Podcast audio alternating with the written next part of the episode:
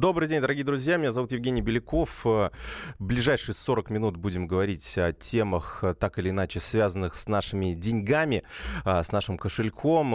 Озвучу наш сегодняшний регламент. В первой части поговорим о том, кому поможет новый омбудсмен по финансовым делам, если просто назначили уполномоченного по защите прав заемщиков и вкладчиков, ну а также клиентов страховых компаний и других финансовых институтов. Теперь у нас есть официальный государственный защитник, к которому можно обращаться, если мы э, понимаем, что нас, э, ну, так уж, грубо говоря, обдурили.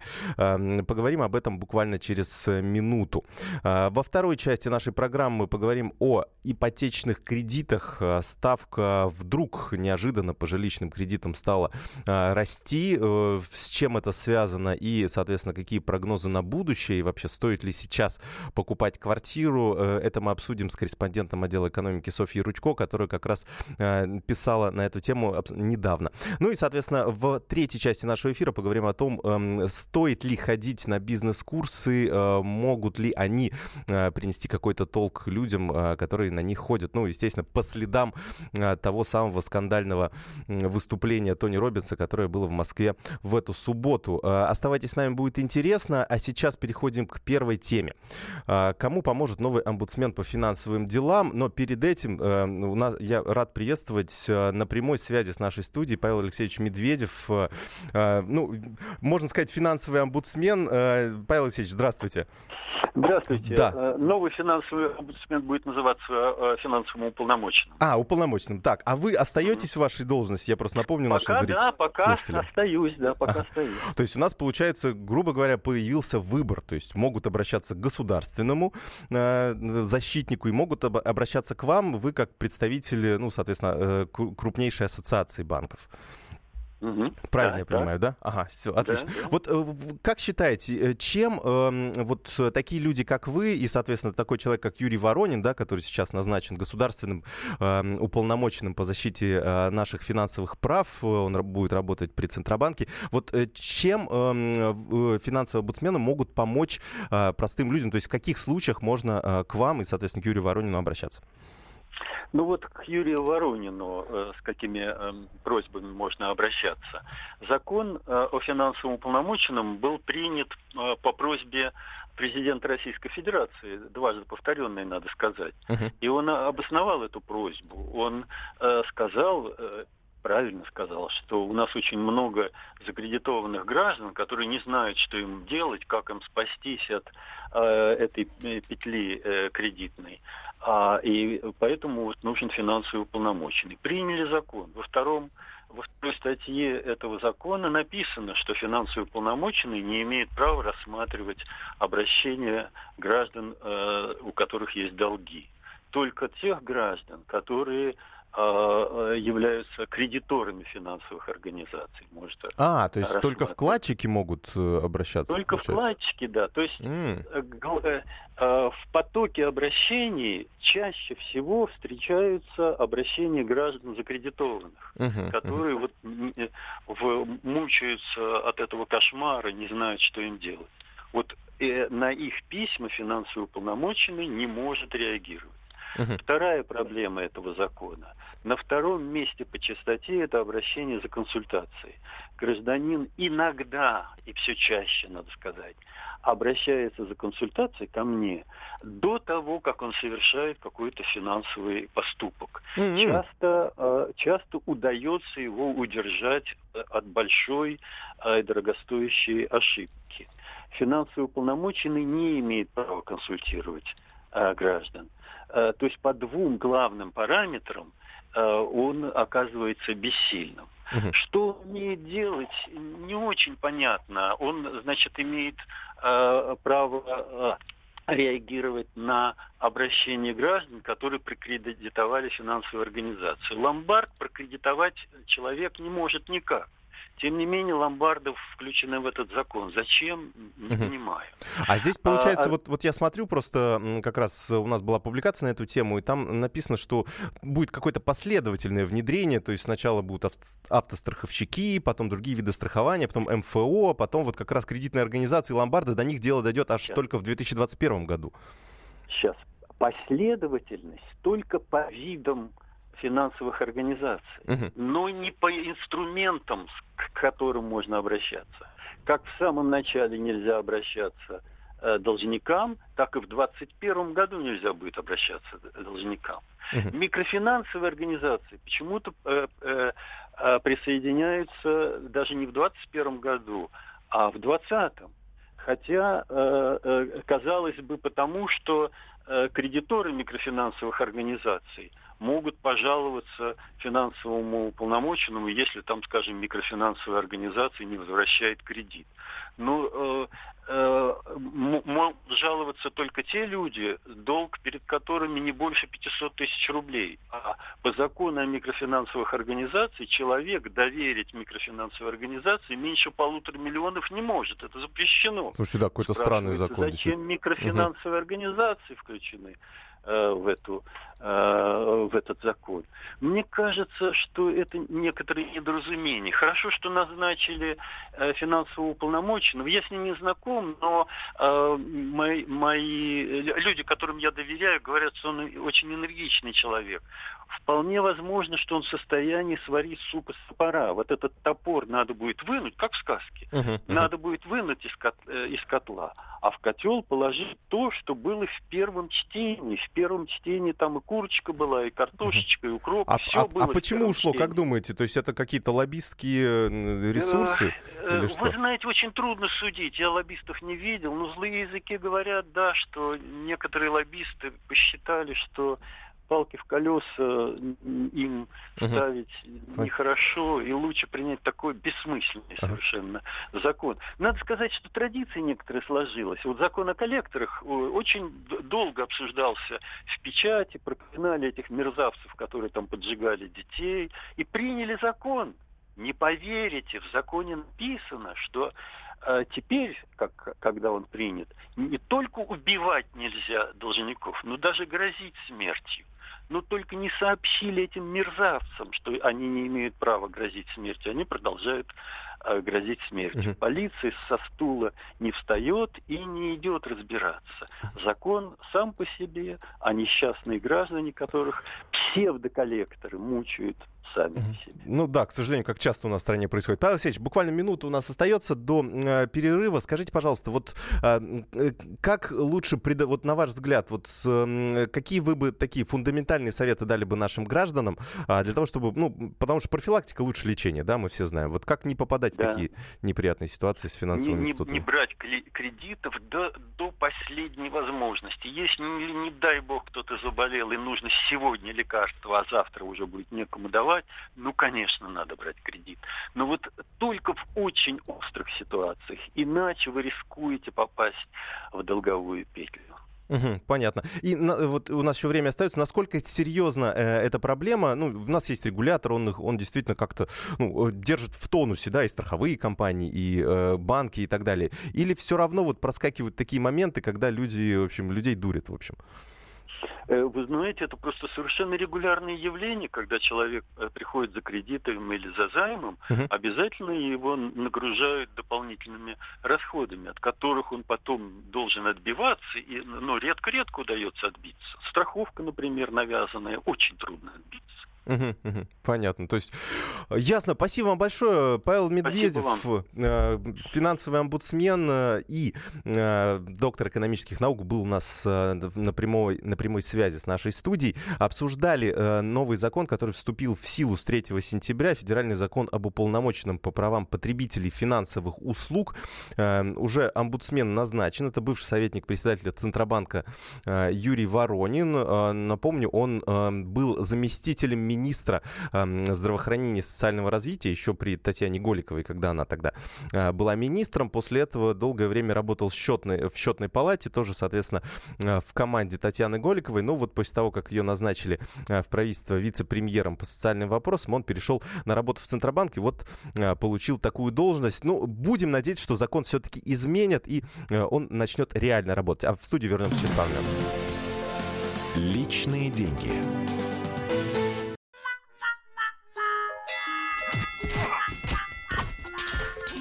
Не так важно, о чем люди спорят. Важно, как и где они это делают. Радиорубка.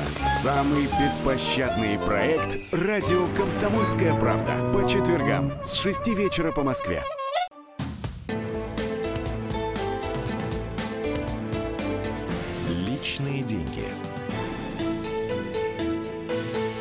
Продолжаем наш эфир, дорогие друзья. Обсуждаем а, те новости, которые так или иначе могут повлиять на наш кошелек. А, в этой части будем обсуждать вопросы ипотечные. А, в студии появляется Софья Ручко, корреспондент отдела экономики «Комсомольской правды». Софья, привет. Привет. А, действительно, тенденция такая ну, интересная. Да? Мы в последние, не знаю, несколько лет уже видели, как ставки вообще по всем видам кредитов, в том числе и, и по ипотечным, снижались, снижались, ну и, в общем, продолжают снижаться. И тут вдруг по данным ЦБ, в августе этот показатель взял и вырос. Вот э, что произошло, э, это какое-то временное явление, да, или у нас такая э, тенденция, которая развернулась? А, на самом деле, мне кажется, что это произошло, то, что банки, предвкушая то, что для них деньги станут дороже из-за uh-huh. инфляции, из-за экономической ситуации внешней такой не очень, ну, скажем, относительно напряженной, а, они стали повышать ставки по кредитам, потому что банки, чтобы выдать э, деньги людям, они их тоже должны где-то занять, да, и, и потом вернуть. И вот они думают, что заимствования станут дороже, а, и поэтому, ожидая это, а, повышают... То есть они превентивно э, повышают как, свои как, ставки. Как, как бы, да, мне кажется, одна из причин. И вот э, более того, уже Сбербанк, который задает моду на финансовом рынке, за которым следуют все банки, он не случайно повысил ставки по вкладам сначала чуть-чуть. Uh-huh. Это значит, что они уже вот готовятся, да, что заимствование становится дороже, что uh-huh, и после этого сразу вот буквально, по-моему, с временным лагом меньше недели повысила ставку по ипотеке. Она сейчас составляет 9,6, так если округленно. А, то есть 9,6. Uh-huh. Ну пока на 0,1%, но все равно. И вот в плане ты спросил тенденции или нет, то есть продолжится или нет, мне кажется, что это действительно начало тенденции, и ипотека будет дорожать, потому что предпосылок для снижения так не особо, я угу, вижу. Понятно. А, я адресую вопрос вам, наши дорогие слушатели. Вы э, планируете или нет брать ипотеку? Как вообще, в принципе, решаете вопрос, кредитом или без? Напишите э, все, что вы думаете по телефону 8967 200 ровно 9702, 8967 200 ровно 9702. Это э, бесплатные сообщения по э, WhatsApp и Viber. Соответственно, э, собираетесь ли вы брать ипотеку или, может быть, вы сейчас находитесь, может, рефинансировать планируете? В общем, напишите, как вы решаете свой жилищный вопрос. А, то есть правильно я понимаю, что э, сейчас ну, есть смысл, ну, если человек там планировал купить квартиру, то есть смысл в эту ипотеку влезать? Ну, в принципе, да, потому что недвижимость тоже чуть-чуть начала дорожать, но пока еще не фатально, там вот где-то примерно в районе 3%. А, тоже начала дорожать? Чуть-чуть. Говорят, что в Москве, да, чуть-чуть. Я это, честно говоря, ну, чуть-чуть это незаметное такое удорожание, да, но, uh-huh. по крайней мере, дешеветь она перестала. И если у вас есть какой-то запас финансовой прочности, стабильные доходы и первоначальный взнос хотя бы процентов 20-30, то и хороший банк, в котором, ну, вы уверены, желательно, наверное... И стабильные условия по зарплате, видимо, да? А, обязательно, да. да. То, то почему бы и нет. Ну, э, советы мы еще обсудим, наверное, в конце этого блока. А сейчас к нам присоединяется Сергей Гордейко, руководитель аналитического центра «Русипотека». Сергей, здравствуйте. Здравствуйте. А, мы уже обсудили вот действительно такую смену тенденций, да, а может быть не смену, может быть какое-то временное явление, что повышение а, средних ипотечных ставок. Э, вот вы как видите, что нас ждет в будущем и, соответственно, какое решение сейчас стоит принять, если человек все-таки, ну, так планировал, да, в какой-то ближайшей перспективе а, решать свой жилищный вопрос? Ну, в будущем нас ждет стандартная рыночная ситуация, когда одновременно одни будут снижать ставку, другие повышать. Mm-hmm. Учитывая определенную структуру нашего рынка, в котором много доля госбанков, которые в зависимости от того, кого из них как считать, можно сказать, что Э, в самом плохом варианте процентов 70 предложений на рынке останется нормальными ставками. Это в самом плохом варианте. Соответственно, сегодня всего несколько банков поднимали ставку на 1 процентный пункт. Если возьмем э, среднероссийский кредит э, 2 миллиона рублей, то это увеличение ежемесячного платежа на 1, э, ну, в общем, 1100 рублей. Угу. А, понятно. Это не, не критично. И э, мы предполагали, что вал этих объявлений пойдет о повышении ставок, он идет достаточно спокойно. То есть, в принципе, э, главное помнить, что при нашем рынке найдутся предложения по старым ставкам. Это один момент. Тем не менее, что делать гражданам? Гражданам в первую очередь э, поменьше слушать всех нас – так сказать, аналитиков, политиков и бизнесменов, которые предлагают либо быстрее купить квартиру, либо быстрее взять кредит, а думать о своих потребностях. Примерно по следующей схеме. Первое. Подумать, надо ли улучшать жилищные условия. Вот именно сейчас. Не потому, что квартира дешевая или там дорогая. Просто надо. Второе. Сравнить. Э, можно взять кредит или воспользоваться арендой. А вот если приняли решение брать кредит, то простые формулы. Первое. Своих денег должно быть 25%, ну, 20%, чтобы ну, получить ну, минимум получается, да. кредит, угу. 5% на расходы, надо давать всегда запас, то есть 25%. Теперь оценить, готов ли человек 10 лет Э, платить по кредиту, и при этом надо всегда измерить, что платеж по кредиту должен быть не больше 30% семейного дохода. Даже если дают больше, учитывая кризисы, риски и так далее, надо себе в голове держать 30%. Это очень консервативно, но Э, неизвестно, как у нас э, будет, так сказать, развиваться следующий кризис, и когда лучше подстраховаться. Все-таки это 10 лет. А потом самое важное, вспомнить, что квартира покупается у большинства граждан не как инвестиция, а как э, семейная некая ценность для вот, комфортной жизни, если квартира в вашем районе, там, в близком районе, в нужной степени готовность, то есть, чтобы ваша потребность совпала с возможностями. И если все совпадает, можно тогда и воспользоваться, потому что, повторю, движение ставок в пределах даже 1 или полтора процентных пункта не приведет к разорительному увеличению платежей. Вот в нашем случае 2 миллиона рублей, надо своих иметь там 450 тысяч рублей, да? Uh-huh, uh-huh. Если кредит мы берем 2 миллиона, то, соответственно, перемножаем, там получается своих должно быть столько. Если сравнить, что такое накопить вот эти 450 тысяч и увеличение платежа на тысячу рублей, то становится понятно, что э, спекуляции на тему повышения ставок, их надо фильтровать, относиться спокойно и очень четко взвешивать те факторы, что я сказал. Взнос – э, доля платежа и так далее. То есть, а то, что сейчас будет турбулентность, ну ничего страшного, у нас были периоды, когда, я говорю, в одну неделю три банка повышали ставки, три банка снижали. У нас рыночная конкуренция, Понятно. между госбанками ага. конкуренция. Так что не надо переживать больше нужного. Э, Сергей, э, по поводу, э, ну, как раз, ну, вы анализируете весь ипотечный рынок. Да. Я так понимаю, что очень сильно растут объемы ипотеки. И вот, ну, лично меня, я вспоминаю так вот 2000-е годы, такой конец 2000-х, вот, когда ипотека активными темпами набирала обороты, и, соответственно, это уже стало отражаться на ценах. То есть, насколько вот нынешний такой достаточно резкий рост спроса на ипотеку, он может подтолкнуть цены вверх?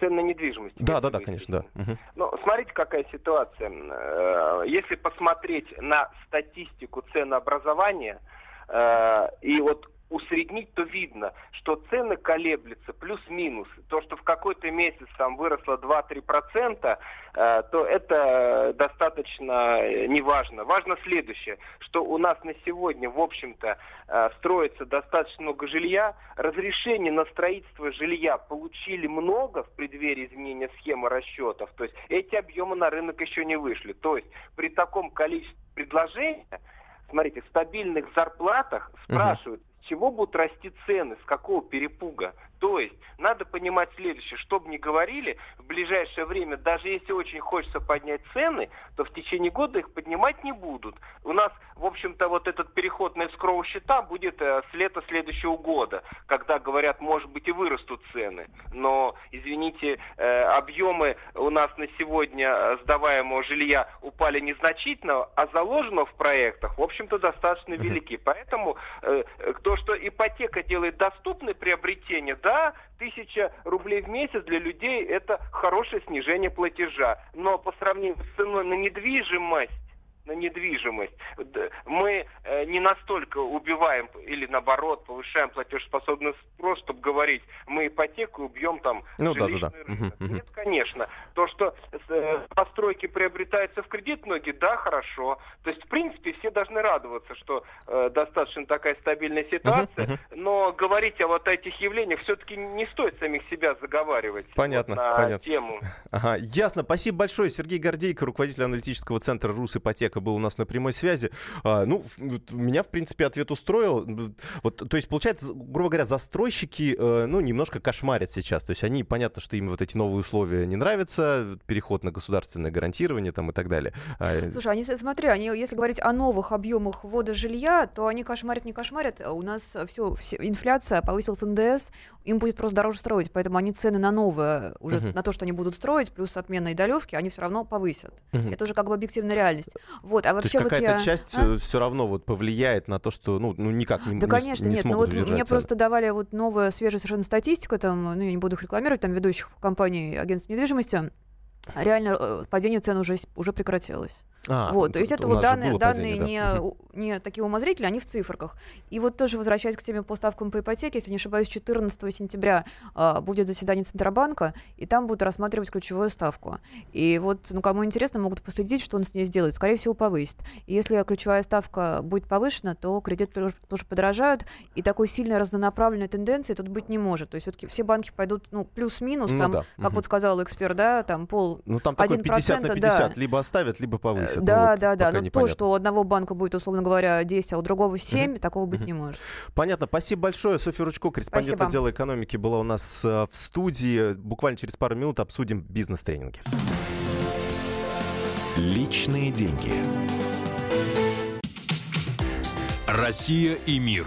Экономика и политика. Народ и власть. Это глав тема. Всем привет. Я Илья Савельев. Вместе с Михаилом Юрьевым и Михаилом Леонтьевым мы ведем главное аналитическое шоу страны. В эфире радио «Комсомольская правда» мы говорим о главном, о том, как должно быть и почему иногда получается по-другому. Программу «Глав тема» слушайте каждый четверг с 8 вечера по московскому времени.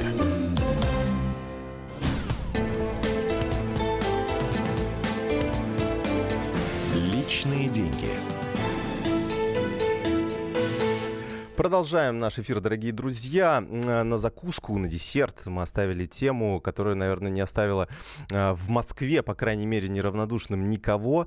А, действительно, в субботу состоялся тренинг очень известного коуча, бизнес-тренера Тони Робинс. 26 тысяч человек участвовал в этом тренинге. Он проходил в спортивном комплексе «Олимпийский». И после того, как все произошло, аудитория разделилась. Аудитория социальных сетей разделилась разделилась а, на два лагеря. Те, которые э, были там или, соответственно, поддерживают э, такого рода тренинги, активно не ходят и так далее. Ну и, соответственно, другой лагерь, гораздо более многочисленный. Те люди, которые считают вот первых людей, ну, а, были такие фразы, что болванами, да, отдают деньги непонятно за что, а, не могут сами себя мотивировать, ну и так далее, так далее. То есть обвинений много, эм, э, здесь нет правых и нет виноватых, каждый тратит деньги как он хочет, но, соответственно, суждение суждения свои э, люди активно высказывают. Вот э, мы э, буквально через несколько минут, я надеюсь, свяжемся с организатором, э, с тем человеком, который привез Тони Робинса в Москву, и, соответственно, он э,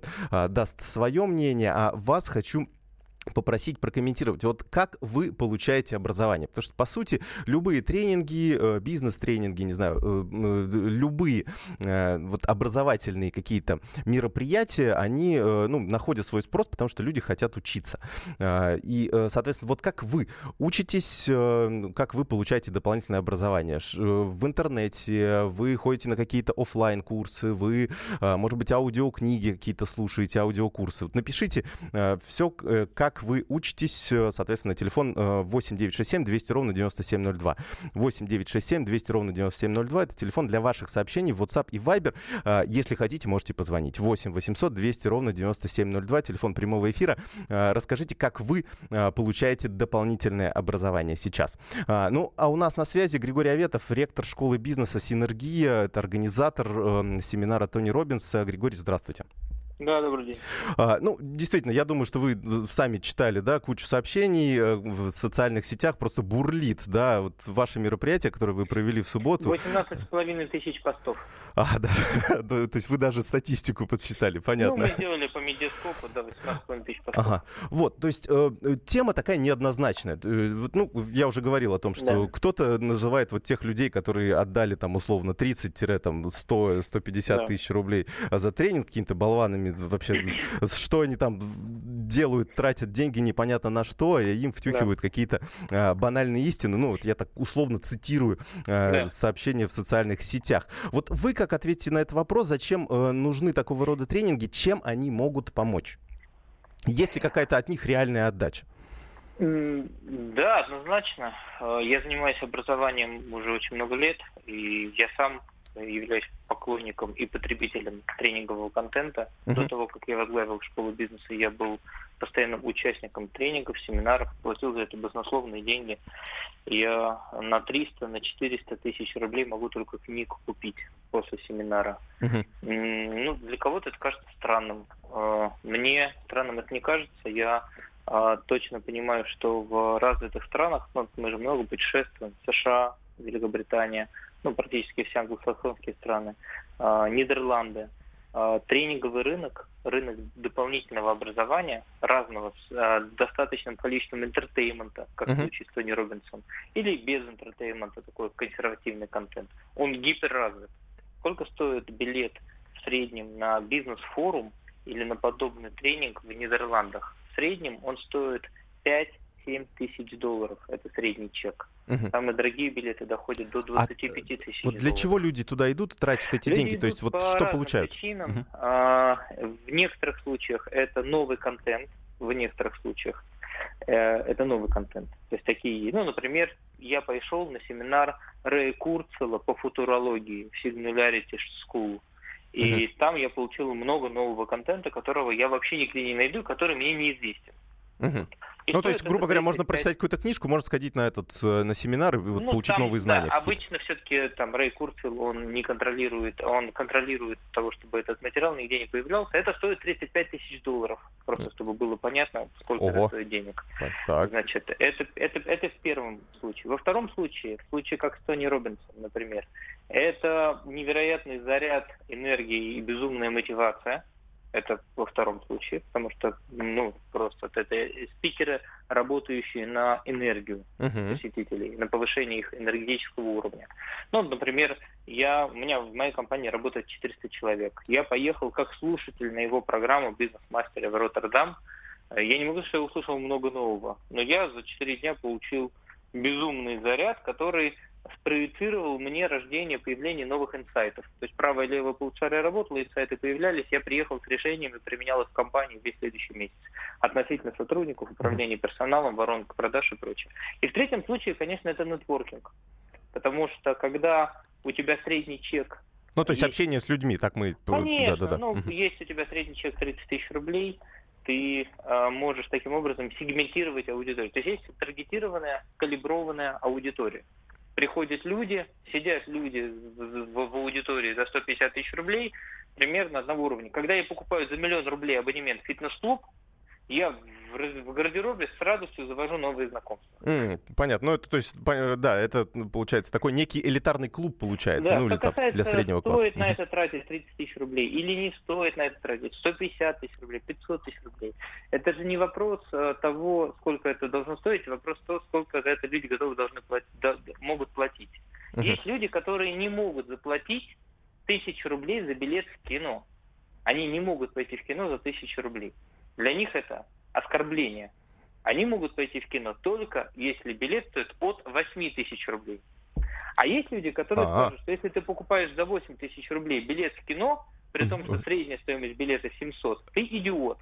Ну, люди, они разные. А мне, кстати, сразу анекдот вспоминается про новых русских, когда да. за 100 долларов, а я вот за тысячу за... Ну, ну, это, ну как бы, и каждый считал да, друг друга но дураком. это даже не история про новоришей. То есть вы сейчас, новые русские, это вот как бы новориши, люди, которые хотят платить очень большие деньги. Это даже не про эту историю, просто ну, есть определенный класс людей, угу. а, ну, да, для понятно. которых, угу. да, для которых а, показатель стоимости продукта является показателем качества этого продукта. И я знаю людей, которые начали ходить в кинотеатры премиальные только в кино только тогда, когда появились премиальные кинотеатры. Они просто до этого смотрели кино у себя дома. Понимаете? Понятно.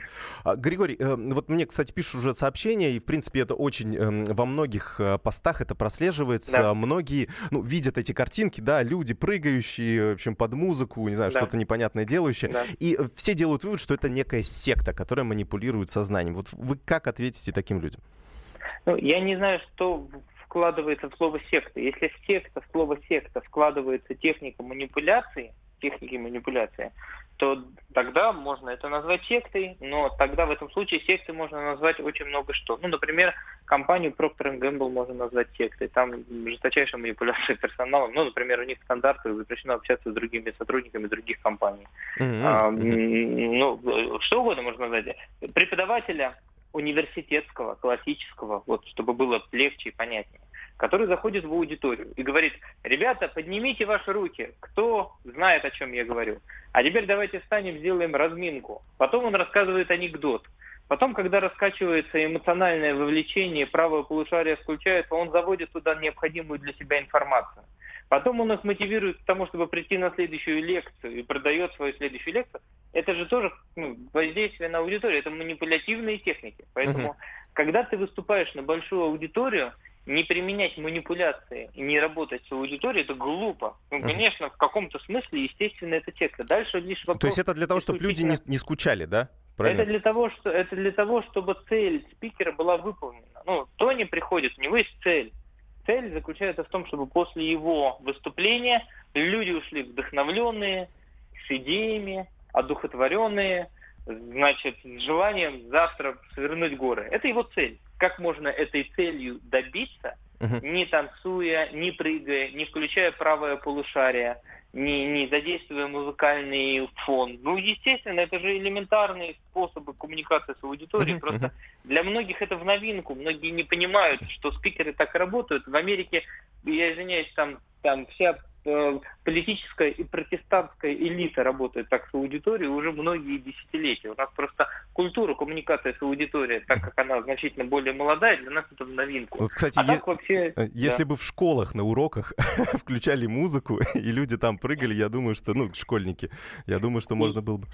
Ну, смотрите, учитель в школе говорит, мы устали, мы устали, наши пальчики писали, зарядка начинается. Да, да, да. Это же, то, это же то же самое. Это то же самое, только без музыки. Понятно. Последний вопрос, Григорий. Эм, э, вот э, я лично сравнил, я тоже был вот на этом семинаре, как, как журналист, присутствовал, смотрел и со стороны, и, соответственно, участвовал во всех этих э, процедурах, да, которые там проходили. Вот я это сравнил как с, каким, с неким концертом, да, это вот да? кто-то ходит на Pink Floyd, кто-то ходит на чемпионат мира по футболу. Да. То есть вот энерги- по энергетике это было вот сопоставимо. Вот вы с чем да, можете сравнить? Похоже на, это очень похоже на концерт с каким-то количеством контента.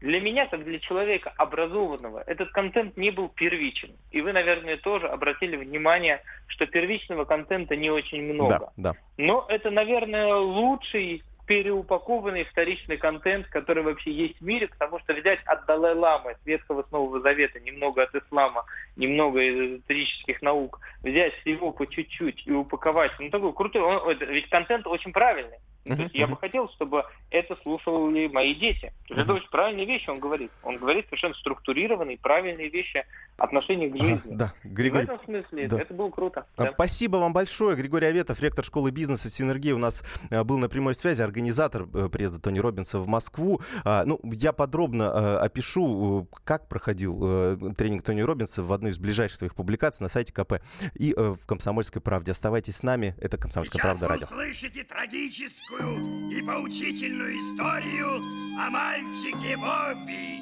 который любил да, любил деньги. Рассказывай. С рождения Бобби поймальчиком был. Молодец. Имел Бобби хобби, он деньги любил. Хороший мальчик. Любил и гобил.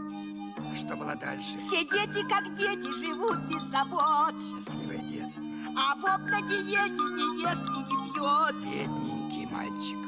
Копилку кладет. Деньги, деньги, дребедь, деньги, позабыв покой и лень.